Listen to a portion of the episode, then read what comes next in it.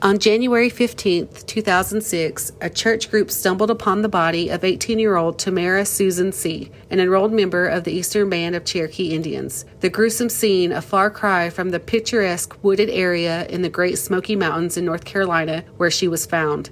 Known to her friends as Tammy, she was a young mother battling hardships and addiction. Her brutal murder shook a small community, and now, 17 years after her killer was put behind bars, we still remember a young life taken way too soon. This is a story of Tamara Susan C. Hey guys, this is Ash. This is Shiashi. This is Maggie, and you're listening to We Are Resilient.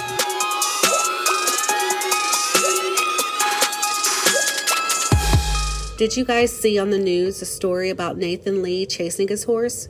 I just read about it, but no, I haven't looked too much into it. I did read the article, but I haven't kept up with it. So, for those of you who haven't seen it in the news, Nathan Lee Chasing His Horse uh, was an actor who portrayed Smiles a lot in the Kevin Costner film Dances with Wolves, and he was accused of sexually abusing Indigenous women and girls for decades. The USA Today reported that he faces two counts of sexual exploitation of children and one count of possession of child pornography. Um, this man is gross. Well, and what's terrible is he tried to attribute his behavior to cultural ways and said that it was part of culture that made it allowable. Now, it was stated that he traveled around both the U.S. and Canada under the guise of being a medicine man and healer, essentially establishing like a cult called the Circle. He was charged in Nevada, and the prosecutors told the judge that he should, quote, remain in custody because he was grooming young children to replace his older wives. I think what's really sad is his his daughter is Quannah. Chasing horse, yeah. That is his biological daughter, and people are kind of attacking her, which is terrible because, I mean, children shouldn't have to be responsible for their parents' actions. Like, that has nothing to do with her. And she's been a really prominent Indigenous figure in pop culture, so it's really sad to see her being targeted. And it's shameful that people are harassing her. I mean, she's only, what, 20 years old? You know, her father is responsible for his own actions.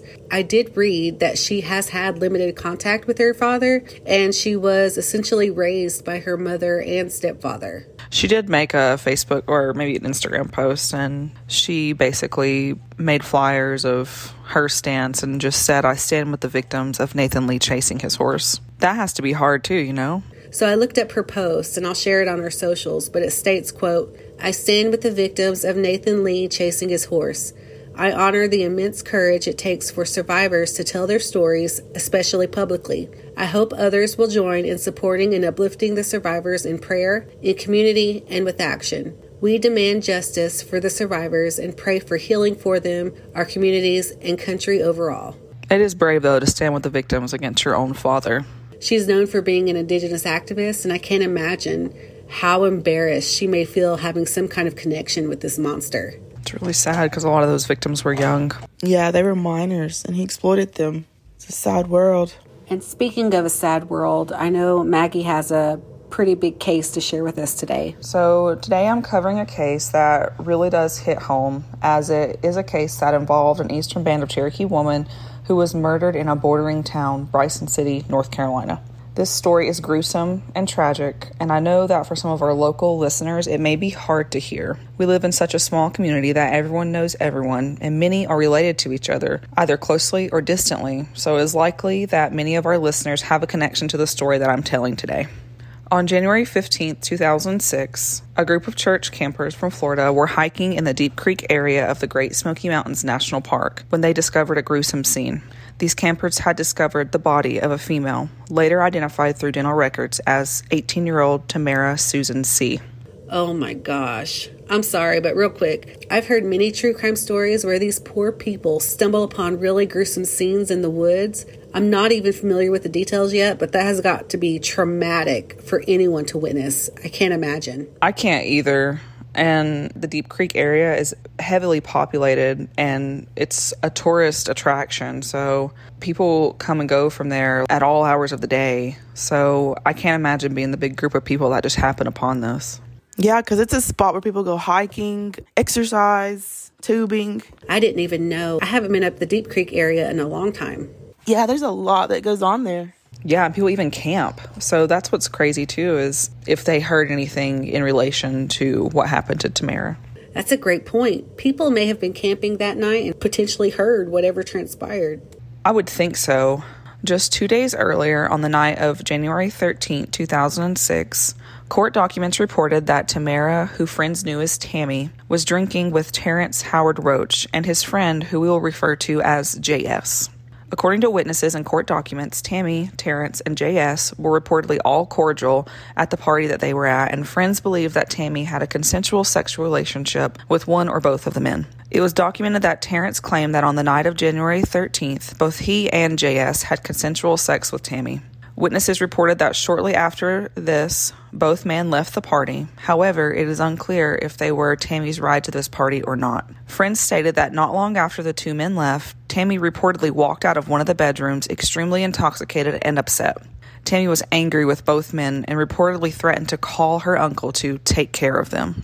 When the people at this party could not calm her down, the owner of the home called Terrence and JS to come back to the home to pick her up. Eventually, Terrence and another friend, who we will refer to as MS, came back to pick up Tammy. Witnesses reported that when the two men arrived to pick up Tammy, she had passed out and had to be physically carried out of the house to the car by the men. Okay, so she was only 18 at this time, correct? She was 18, yes. I'm just at a loss.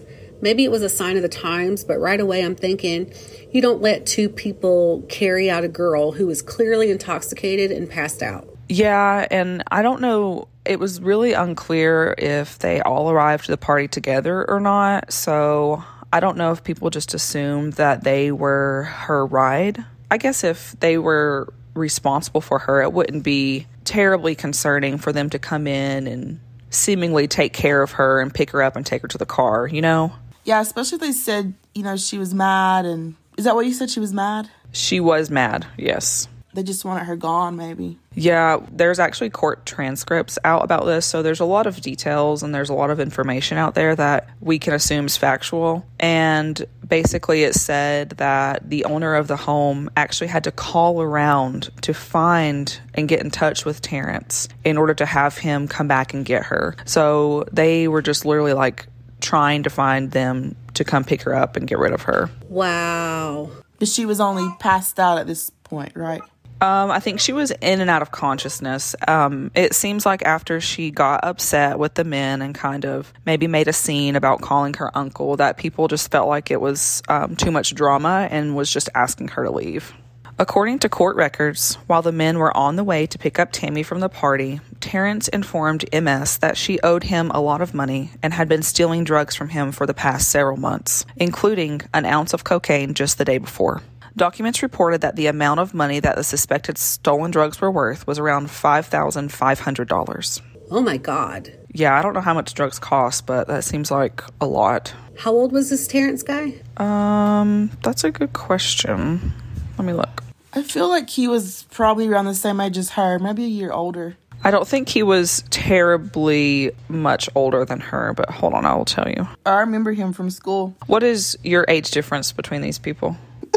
And this was 2006. I would have been 22 and she was 18. It's probably four. Maybe I'm just naive and this is probably stuff that's relevant today, but for kids to be like 18, 19, 20 years old, just seems like a lot. That much money, that much drugs, and that much connection to it. I don't know how old he is. I can't find in these document in the court documents that it lists his specific age. But like Osh said, I don't I don't think he was much older. Yeah, maybe a few years. When the trio were in the vehicle, Terrence told MS that he wanted him to drive to the Deep Creek area of the national park to buy some drugs from someone. They traveled through Bryson City, where they reached a pull off gravel road where MS stopped the vehicle, where they were supposedly awaiting the drug deal. And this was already well late into the night, right? Yes. And they've already picked up Tammy or no? Um, I'll get to that. Once they stopped, Terrence got out of the vehicle and walked to the back of the car where he picked up C, who was still unconscious in the back seat. He carried her into the woods where he placed her in a small creek, and the cold water awakened her. Oh no. This is just getting darker and darker. According to testimony from MS, he saw Tammy stand up. Then, when he was not looking, he heard her scream.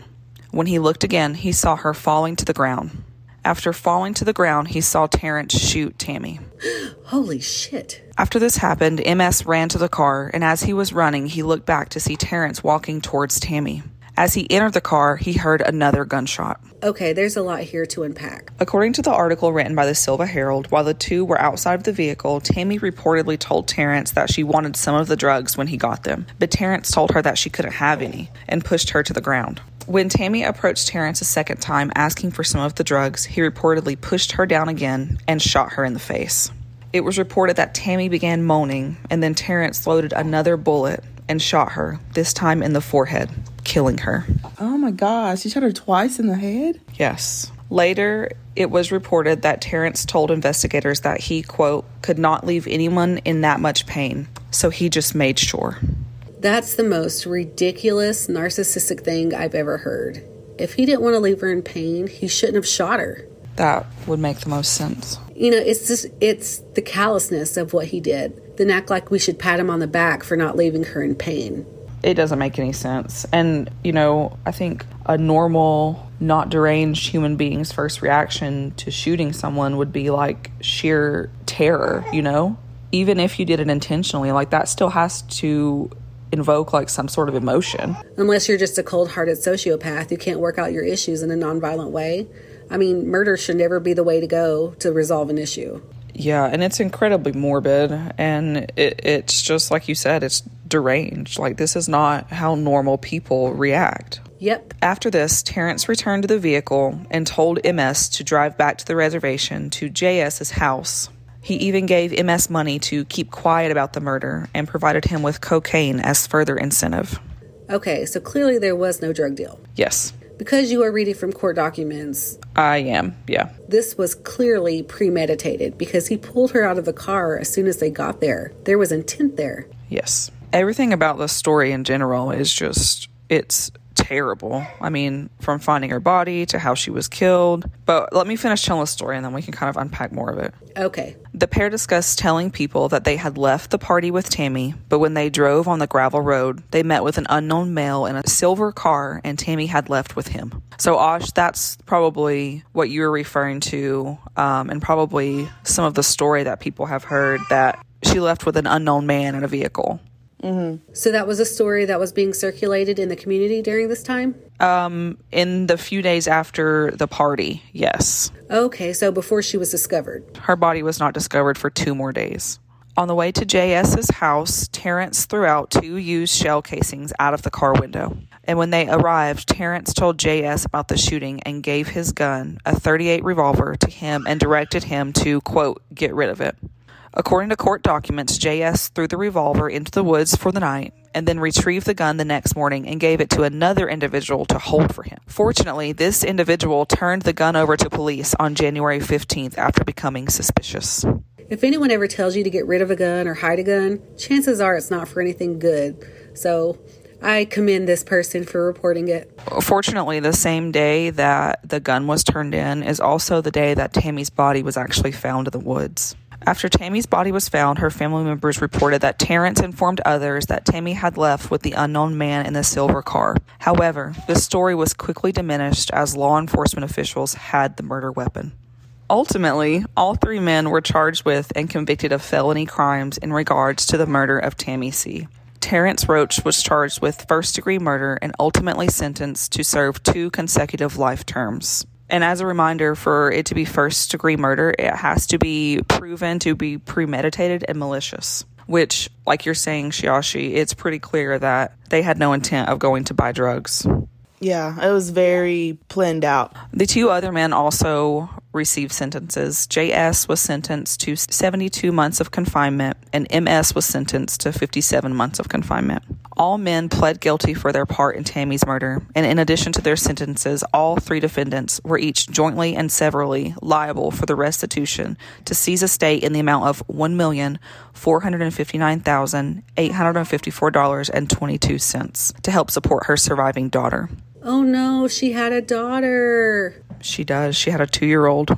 So I was away in college when this happened. Do you guys remember the community response at all? Yeah, it was shocking and surprising. It, it happened about this time last year. What time? What date did you say, Maggie? January 15th, yeah. Um, Yeah, I just remember we had just played NASA basketball here, and like that weekend is when we heard about it. And for me, at that time, that was kind of like the first one that I ever heard of something like that happening. Before that, I was just young and didn't know, didn't pay attention. But yeah, it was very shocking and scary and just unreal. Did you know Tammy personally? Yeah. I was friends with her older sister, and when I was younger, we used to go to their grandma's house. Because if I'm not mistaken, I think they lived at their grandma's. Um, so yeah, I was around her when when we were younger. And I think that's probably what makes it harder to hear too, is because most of the stories that we tell, it's kind of us just speculating, like kind of the mindset and what happened. But in this one, it's really clear how malicious and evil this man was, based off of his own words. Although Tammy's tragic story ends in justice, it still does not make up for the loss that her family and the Eastern Band of Cherokee community suffered. Tammy was a young, beautiful Indigenous woman who had her whole life ahead of her. But tragically, today, almost 17 years later, Tamara Susan C. is one of the 33 MMIW of the Eastern Band of Cherokee Indians. Thank you for listening to We Are Resilient. For links to information found for this episode, you can follow us on Facebook and Instagram at We Are Resilient Podcast. Send us an email at We Are Resilient Pod at gmail.com or visit us at www.war-podcast.com.